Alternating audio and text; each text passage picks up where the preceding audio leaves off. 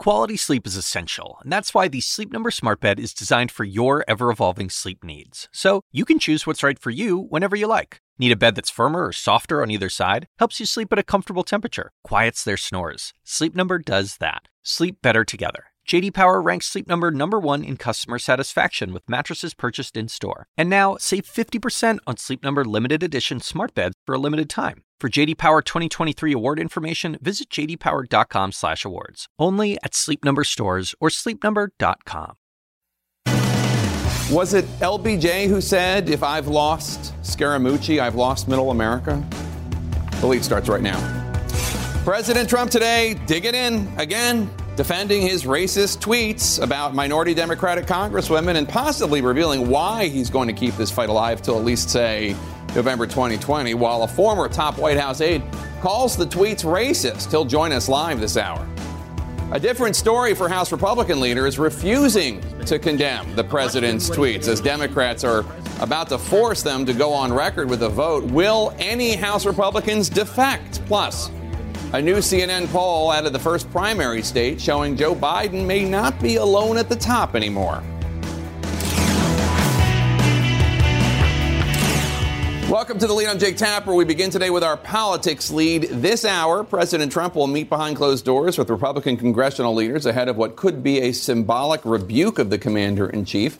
In just a matter of hours, House Democrats will vote on a resolution to condemn the president's racist, go back where you came from tweets to four Democratic House freshmen, all of them women of color, three of them born in the United States, all of them American citizens. The vote will force House Republicans to come down in support or in opposition to the proposition that the president should be denounced for making racist comments. Mr. Trump responding on Twitter saying, quote, those tweets were not racist. I don't have a racist bone in my body. The so-called vote to be taken is a Democrat con game. Republicans should not show weakness and fall into their trap. To which one of the four congresswomen in question, Alexandria Ocasio-Cortez of New York, responded, quote, you're right, Mr. President. You don't have a racist bone in your body. You have a racist mind in your head and a racist heart in your chest, unquote. Republicans are largely standing by President Trump. Today, the leaders of the House and Senate Republican caucuses attacked the four congresswomen for various positions and comments they have made, especially some that were anti Israel and in some cases even anti Semitic. When our own reporter CNN's Manu Raju asked Senate Majority Leader Mitch McConnell whose wife, Secretary of Transportation Elaine Chao, came to the U.S. from China at age eight, asking him if it would be racist if someone told Chao to go back where she came from, if she were being critical of the U.S. McConnell responded that he supports legal immigration. And McConnell called on everyone on all sides to dial down the rhetoric. The president, whom McConnell would not specifically criticize in any way, is not dialing anything down, however. He continued to attack the four congresswomen today. It's my opinion they hate our country. And that's not good. It's not acceptable. CNN's Abby Phillip starts us off from the White House today. President Trump demanding loyalty from his party as he moves to rebrand his racist attacks against four American lawmakers of color who he told to go back to their countries. It's up to them. Go wherever they want, where they can stay but they should love our country. They shouldn't hate our country. Trump now shifting the debate to past statements of some of the freshman progressive Democrats. You look at what they've said. I, I have clips right here. The most vile, horrible statements about our country, about Israel, about others. While on Twitter, Trump denying the tweets were racist, adding, I don't have a racist bone in my body, and telling his party not to show weakness by voting in favor of a resolution in the House condemning the comments. While some Senate Republicans, like Iowa Senator Joni Ernst, have called Trump's attacks racist, the majority leader offered a generic call for a return to civility. From the president to the speaker to freshman members of the House, all of us have a responsibility to elevate the public discourse. Our words do matter. McConnell refusing to say if he would use the phrase go back, but insisting Trump isn't racist. The president's not a racist. And I think the tone of all of this is not good for the country. In the House, lawmakers following suit and falling in line. Were the president's tweets that said go back racist? No. I believe this is about ideology. This is about socialism versus freedom. But Trump's tweets never mentioned socialism at all. Instead, he claimed the four Democratic women who originally came from other countries should go back to the corrupt, crime infested places they came from. Counselor to the president Kellyanne Conway defending her boss by taking a page from his playbook. What's your ethnicity? Why is that relevant? No, no, because I'm asking you a question. My ancestors are from Ireland and Italy. My, my own ethnicity is not relevant to the question I'm No, asking. no, it is because you're asking about, he said originally. He said originally from. Meanwhile, her husband George Conway writing in a new op ed that Sunday left no doubt naivete, resentment, and outright racism roiled in a toxic mix have given us a racist president. Later on Twitter, Kellyanne Conway tried to clarify what she meant in that exchange with the reporter Andrew Feinberg. She said this was meant with no disrespect. We are all from somewhere else originally. Jake? All right, Abby Phillip at the White House. Thank you uh, so much. Let's chew over all this. Tara, let me start with you. House Republican leader Kevin McCarthy said today the, the tweets were not racist. McConnell, the Senate Majority Leader, when he was asked, he said the president is not racist, trying to split hairs there a little bit. Telling people of color, or really anyone, to go back where you came from Right. is just pretty much textbook racism. What would President Trump have to say for Kevin McCarthy or Mitch McConnell to say, yeah, that's racist? I think we're at the point where I I think anything short of the N word, they're going to make excuses for. Because at that point, I mean, there's really no question about it, right? So to, it's obvious to everyone else.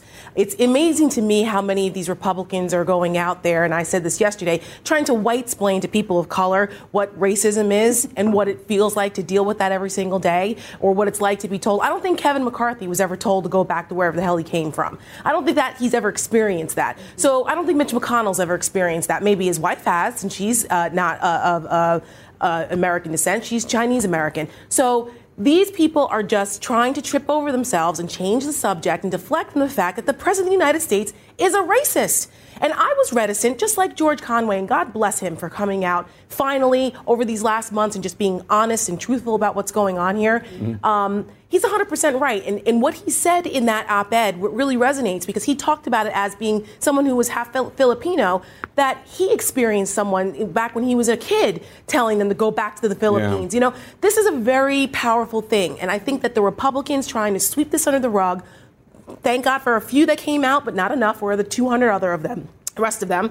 But them trying to sweep this under the rug and act like this was about ideology is ridiculous. We're talking about a president who doesn't even know what Western style liberalism is, Yeah. and you're expecting this to be an idol- uh, us to believe this is about ideology for him. No, it's about race. Have you ever been told go back where you came from? Every day, Jake. Seriously? Especially On Twitter or- Yes, on Twitter. Sometimes even in person. Especially since the president came down that escalator and called Mexicans rapists and criminals. What's so interesting is, you know, I was born in Colombia. I get told to get back to, to go back to Mexico every day. So they can't even get their xenophobia right.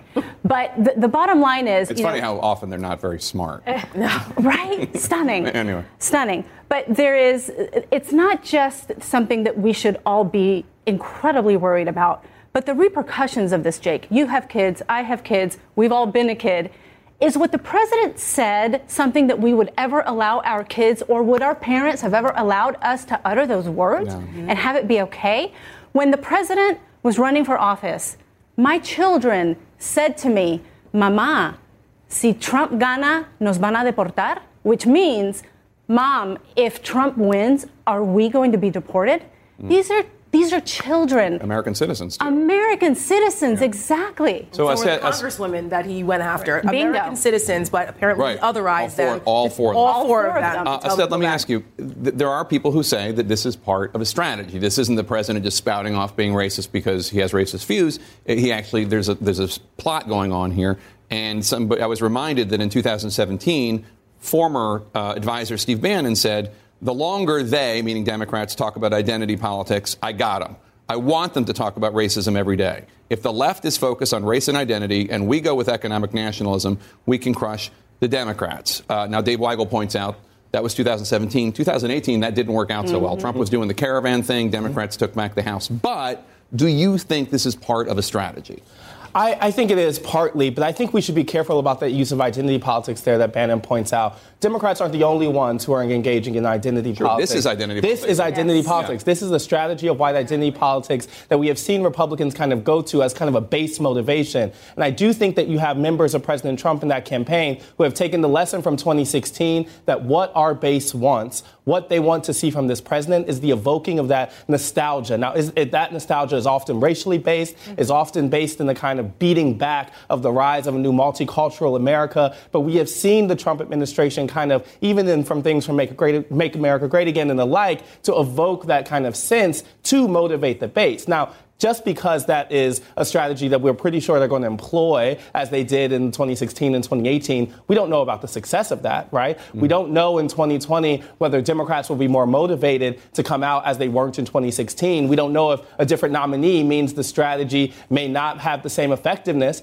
but we do know that this has been the playbook since yeah. day one. But I think that point about white, white identity politics is that's, clear. That's a very um, important point. And, and, and response to what uh, Bannon's saying. No, it's a, it's a very important point that what Bannon was selling was white identity politics, mm-hmm. and, and, maybe the Democrats were doing a different kind. Mm-hmm. Um, uh, Sarah, let me ask you. Uh, the president said uh, today that the Democrats were trying to distance themselves from the four progressives, but now they're for- forced to embrace them. That means they are endorsing socialism, hate of Israel, and the USA, not good for Democrats. He's, whether it was originally strategy or not originally strategy, he's trying to make it seem like a strategy, even though those original tweets were not about socialism at all. Yeah, I don't really think that that is what people are paying attention to right now. I don't think he can just tweet it and say, no, no, it's really about how all of the Democrats are anti Semitic, and everyone's going to be like, oh, yeah, that's right. This is a conversation about. No, no, that is not what this right. is a conversation about. Chuck Schumer is really anti-Semitic. No, like that is that is not how this is going to work out. And I think if anything, we've seen the Democratic Party, you know, sort of rally around one another and realize that like we are taking on something bigger here, and that this is what we are trying to do. The Democrats as a party going into 2020. I mean, I do think part of that will certainly entail for them calling out things the president does that are racist, like sending that tweet. But you know, the reason that they were able to win in 2018 is because they were able to sort of straddle that line and say the president did something that is extremely out of of line, it's racist, is whatever is unacceptable in whatever other way. But now let us tell you what we're, we're going to do mm-hmm. about health care exactly. in this country. And that's going to be the challenge for Democrats again in 2020. Everyone stick around. We have more to talk about. Only a fraction of Republicans have weighed in publicly on the president's racist tweets, but that will change in a matter of hours when the Democrats in the House force a vote on it. Plus, the shocking response from a white nationalist, why he said President Trump is just playing a con game with the racist tweets. Stay with us.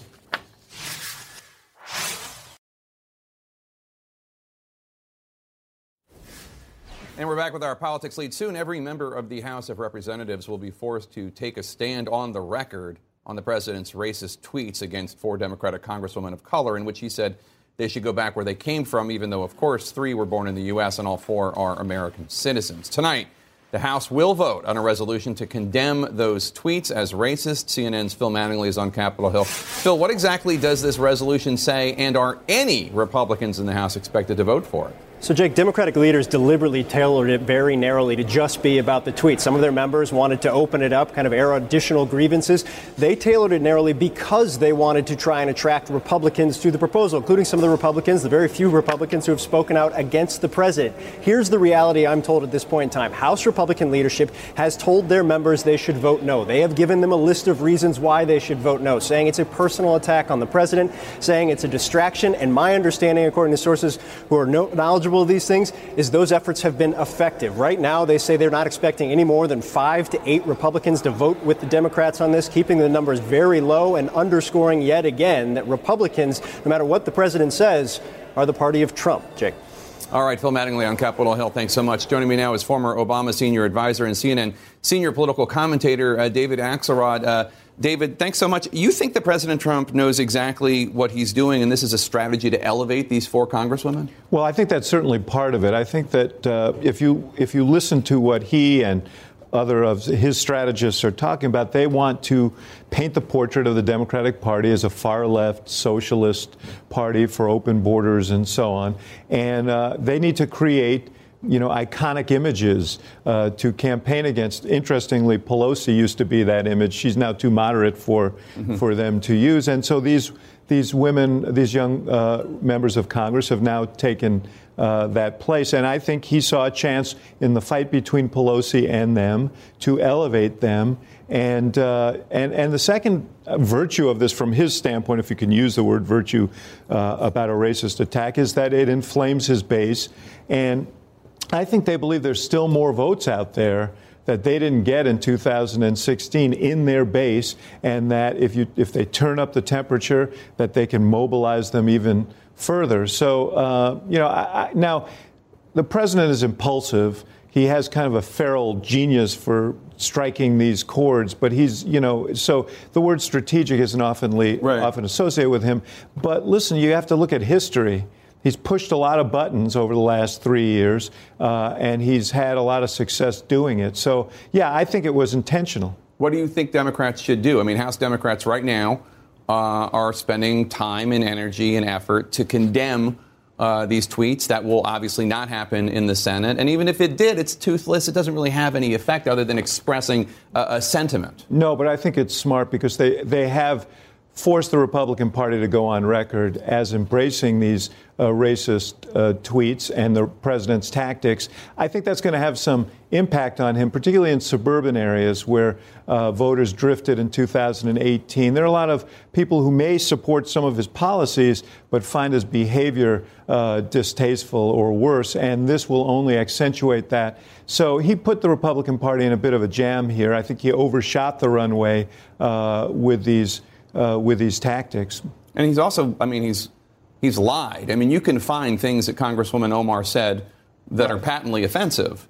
But he said that she praised Al Qaeda. She never yeah, praised no, Al Qaeda. No. He stood at the White House and, is, and, just told a blatant lie about Here's some breaking her. news for you, Jake. The president doesn't always uh, work within the boundaries of fact. I'm, I'm, I'm aware. Okay, and, he, and, and that's really what you asked me what Democrats should do. This is one of the challenges for Democrats yeah. because he is going. This is not going to be the last time this happens. We are going to be having this discussion a lot in the next 17 months uh, because he thinks it's to his advantage uh, to do it. And yes, it's important for us as a country to uh, express uh, our, our moral outrage about these tactics. But at some point, they have to be discussed as tactics. You have to kind of pull the curtain back or pull the sheet off, as, however you want to mm-hmm. say it, and, and say these are tactics, and we ought to ex- we ought to we ought to recognize them as such, and people ought to be aware. Uh, just as uh, you know, the, these these acid uh, pernicious uh, social media posts are. And by the way, it'll be interesting to see what's going on on social media uh, and what the Trump campaign is doing right now. Well, let me ask you also how did Democrats deal with offensive comments, bigoted comments made within their own ranks? Because as I suggested just a few minutes ago, I mean, Congresswoman Omar has said things that a lot of Jewish Democrats in Congress found blatantly anti Semitic, her and Congresswoman uh, Tlaib. Right. And the House voted on a resolution, and there was a rebuke from the Speaker uh, about that. The resolution wasn't as strong as some wanted. Uh, I do think that you have to call out your own. I mean, one of the things that's offensive here is to see the Republicans contort themselves uh, into uh, pretzels to try and, you know, Senator McConnell today, uh, McCarthy, um, uh, Kellyanne Conway asking a reporter what his ethnicity was, and somehow uh, indicating that that was a justification for what the president was saying. Um, so Democrats need to be uh, strong uh, in condemnation of things that are, are viewed as anti-Semitic or, uh, or, or in any other way bigoted. But um, you know, it was interesting to see McConnell say, well, everybody needs to tone things right. down. Not everybody is the president of the United States. Not everybody has issued blatantly racist tweets of this uh, sort. And to uh, make this sort of like everybody does it, is is really missing the point. Certainly, there's the bully pulpit, and then there's everyone else. Exactly. Yeah, David. Axelrod, thank you so much. Appreciate it. You. Coming up, he's one of President Trump's most loyal and vocal supporters, but now Anthony Scaramucci, the former White House communications director, is calling President Trump's tweets racist. Would he put the same label on the president himself? We'll ask him that next. Stay with us. We're back with our politics lead. President Trump again today defending his racist tweets against those four freshmen congresswomen of color. Uh, joining me now for his reaction is the former White House communications director uh, under President Trump, Anthony Scaramucci. Anthony, it's always good to see you. Uh, today, you called the president's tweets racist and unacceptable. Why do you think he's saying these things?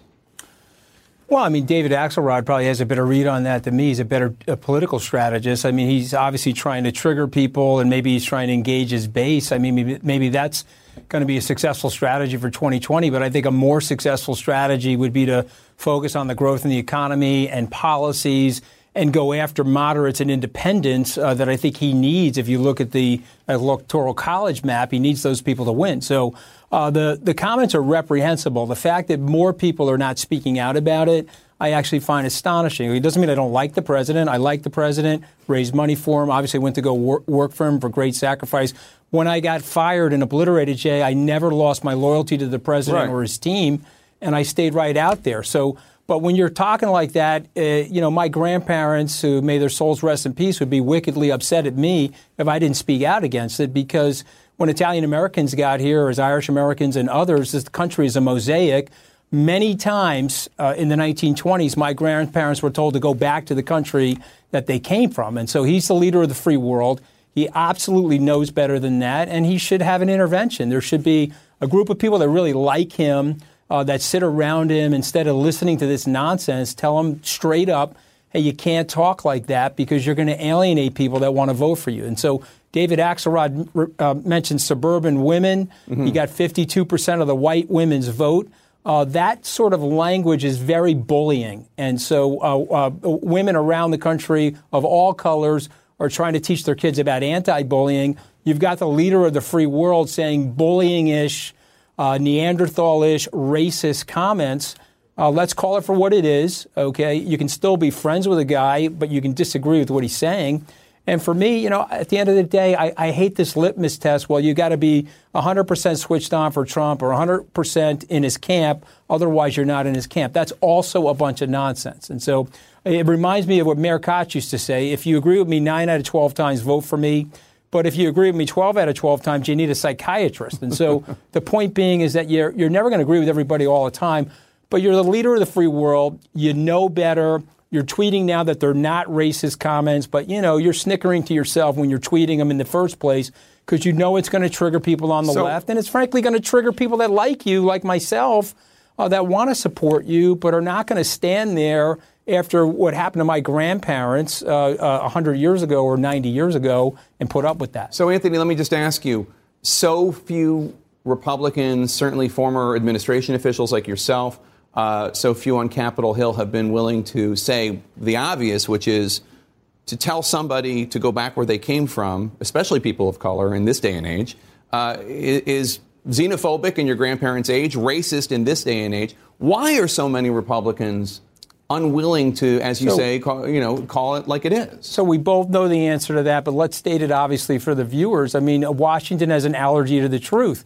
Uh, they are in the tank with each other. They need each other. Some of them are afraid they're going to get primaried uh, by people that are more Trumpian than they are. Others are just saying, geez, my salary's dependent on something related to the administration. I got to keep my mouth shut.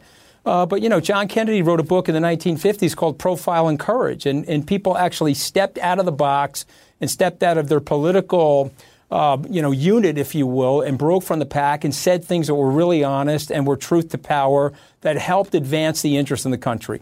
The president calls himself a stable genius. Start sending out some more stable, geniusified tweets. You know, that tweet is unstable, unstable, however you want to reference it. It's racist. It's obnoxious. It's obnoxious to Italian Americans. It's obnoxious to a very large group of people. And you should, you should apologize. Of course, he's not going to apologize.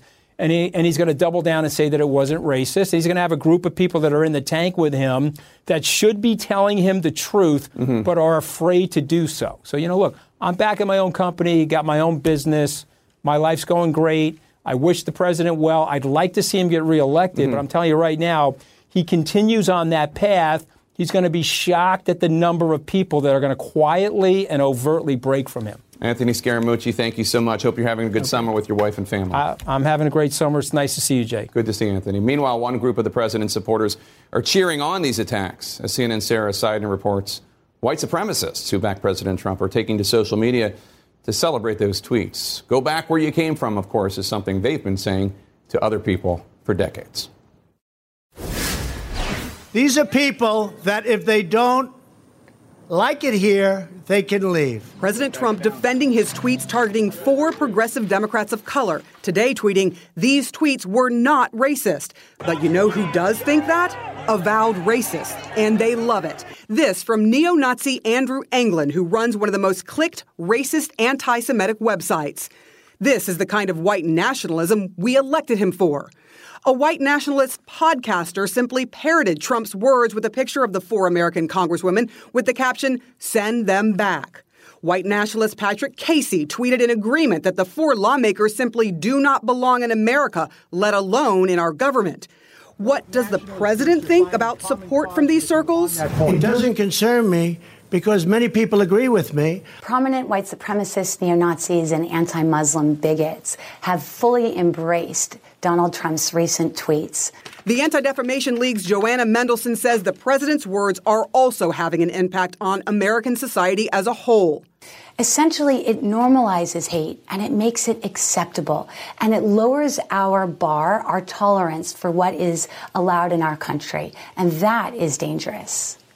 But here's a twist Hail Trump! Hail our people! Hail victory! White nationalist Richard Spencer, who hailed Trump when he was first elected, is among those who are turning on Trump. Many white nationalists will eat up this red meat that Donald Trump is throwing out there. I am not one of them.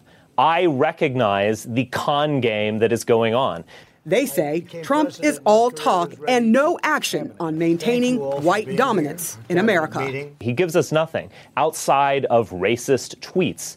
And by racist tweets, I mean tweets that are meaningless and cheap and express the kind of sentiments you might hear from your drunk uncle while he's watching Hannity. Yes, that was Richard Spencer, the man who championed the 2017 Unite the Right rally in Charlottesville, Virginia, who believes that whites should live separately from non whites and Jewish people. Him calling the president's tweet outright racist. But to be clear, there are many white nationalists, supremacists, neo Nazis, whatever racist group they adhere to, who believe that the president is still their best choice. Jake? Sara Sidner, thanks for that report. Appreciate it. Coming up, a dire warning at today's confirmation hearing from the man President Trump wants to lead the Pentagon. That's next. The world lead now a contentious confirmation hearing today for President Trump's pick to be defense secretary. If confirmed, Mark Esper could face Iran and North Korea at the top of the list of global threats as both nations are testing their nuclear limits. But as CNN's Barbara Starr now reports for us, Esper warned Congress today about an altogether different war that the U.S. is fighting. If the Senate confirms him, Mark Esper will become the first permanent Secretary of Defense in seven months, just as President Trump heads into the 2020 campaign with tensions flaring with Iran and North Korea. Esper, who has been acting secretary for just a few weeks, insists diplomacy is the best route to get Iran to give up its program to develop nuclear weapons. We do not want war with Iraq with Iran. We are not seeking war with Iran. We need to get back on the diplomatic channel. A similar message from Iran's foreign minister telling NBC News he believes President Trump will be prudent. I do not believe that President Trump wants war. Uh, but I believe there are people around him who wouldn't mind. On North Korea, Pyongyang is threatening to renege on what the U.S. says are Kim Jong un's commitments to denuclearization. North Korea is now accusing the Trump administration of breaching the spirit of the negotiations by planning joint U.S. South Korean military exercises that are, quote, a rehearsal for war. Esper stressed he doesn't want hotspots like Iran and North Korea to take away from planning for future military requirements to defend against Russia and China, especially in space and in the cyber arena. Clearly, cyber is a domain of warfare. Uh, we are at war, if you will, in the cyber domain now, uh, constantly battling uh, countries such as Russia or China who are trying to do everything from steal our technology to influence elections uh, to put out disinformation. But like many Trump nominees, Esper had to reassure Congress he won't be a yes man to the president and won't engage in partisanship. It is very important to me to continue the long held tradition that uh, DOD, not, DOD remain apolitical. And so my commitment is to make sure that we uh, conduct ourselves that way. And on all important election security, Esper said things have improved, but that he could not guarantee the 2020 election will be flawless. Jake? All right, Barbara Starr at the Pentagon, thank you so much. Drama on the floor of the House of Representatives right now ahead of the big vote to condemn President Trump's racist tweets. Stay with us. we don't ever, ever want to pass up, it seems, an opportunity to, to escalate. And that's what this is. I'll dare anybody to look at any of the footage and see if there was any unfairness. But unfairness is not enough because we want to just fight. I abandon the chair. We're back with breaking news right now. A contentious scene on Capitol Hill as Democrats and Republicans were debating the resolution to condemn President Trump's racist tweets. The debate was sparked after House Speaker Nancy Pelosi, who very rarely speaks on the floor of the House, said, quote, these comments from the White House are disgraceful and disgusting, and these comments are racist, unquote. Pelosi says she had cleared her comments ahead of time with the par- parliamentarian because there are lots of rules in the House and the Senate, for that matter, about what you're allowed to say.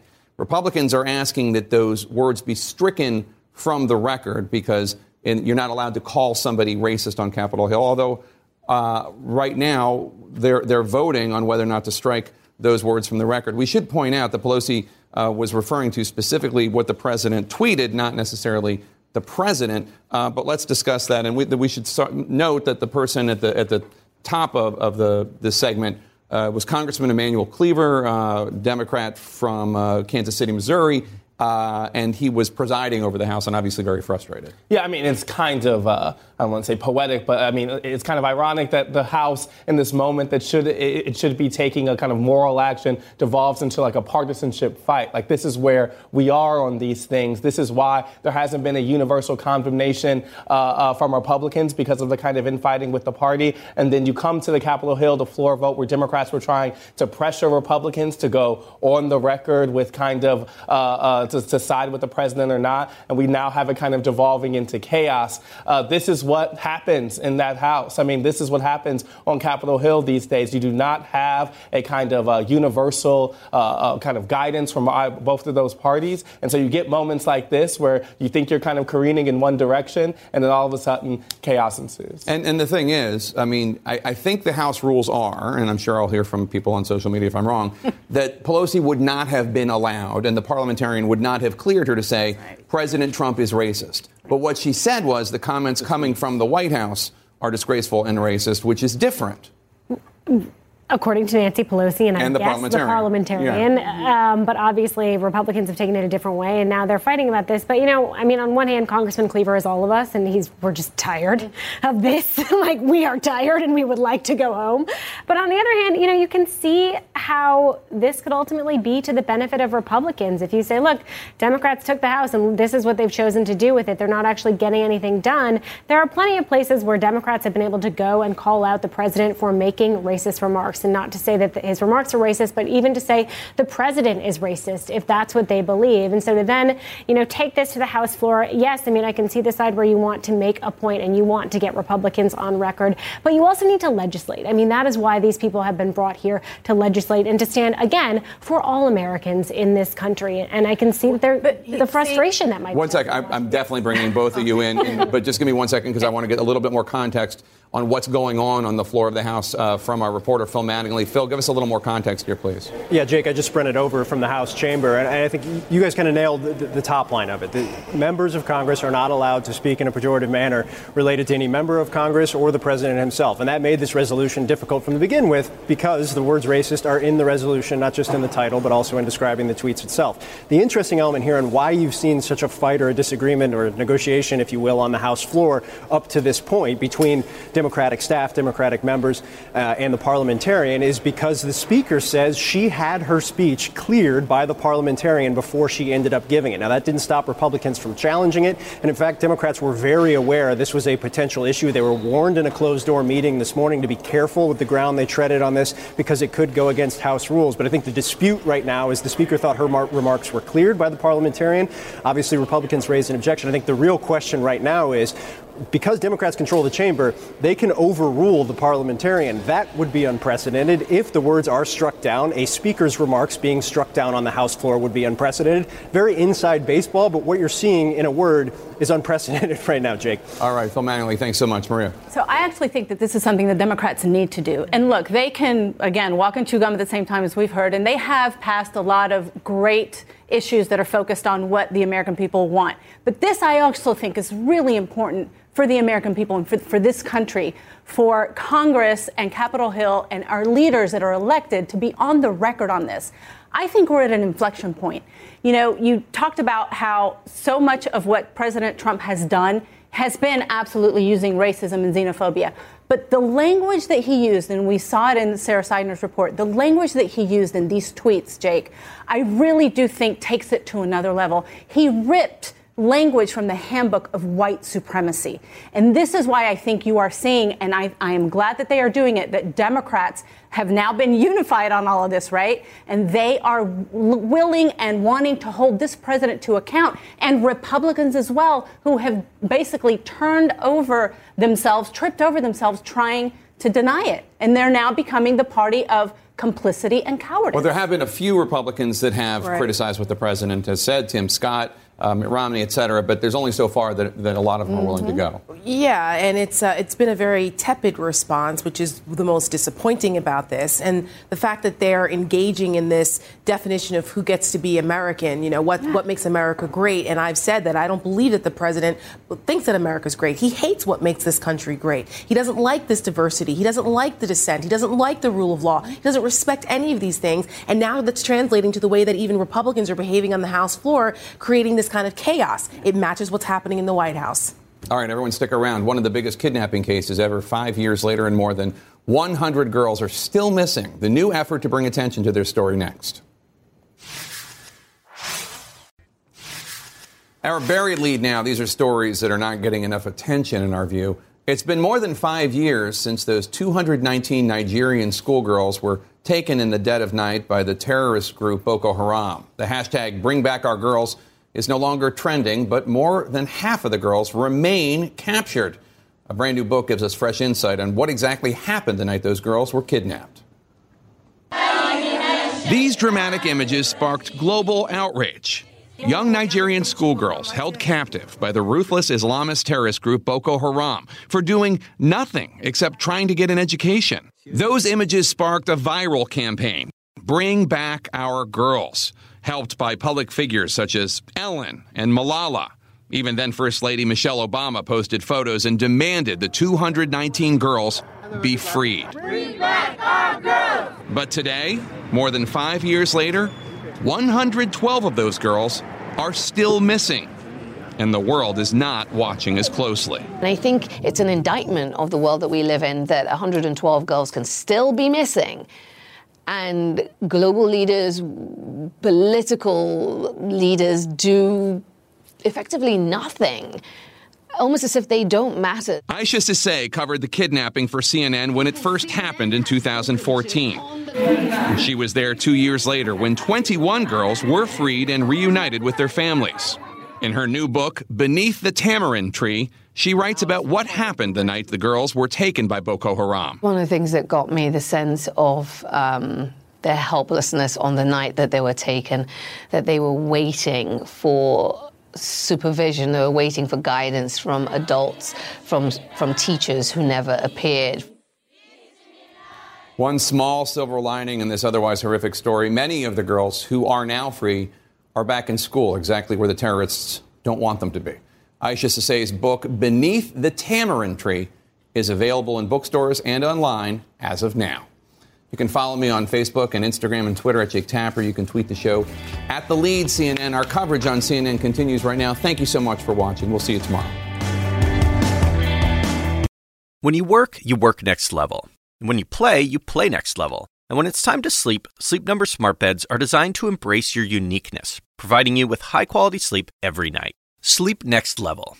JD Power ranks Sleep Number number 1 in customer satisfaction with mattresses purchased in-store. And now, the Queen Sleep Number C4 smart bed is only $1,599. Save $300 for a limited time, only at Sleep Number stores or sleepnumber.com. Prices higher in Alaska and Hawaii.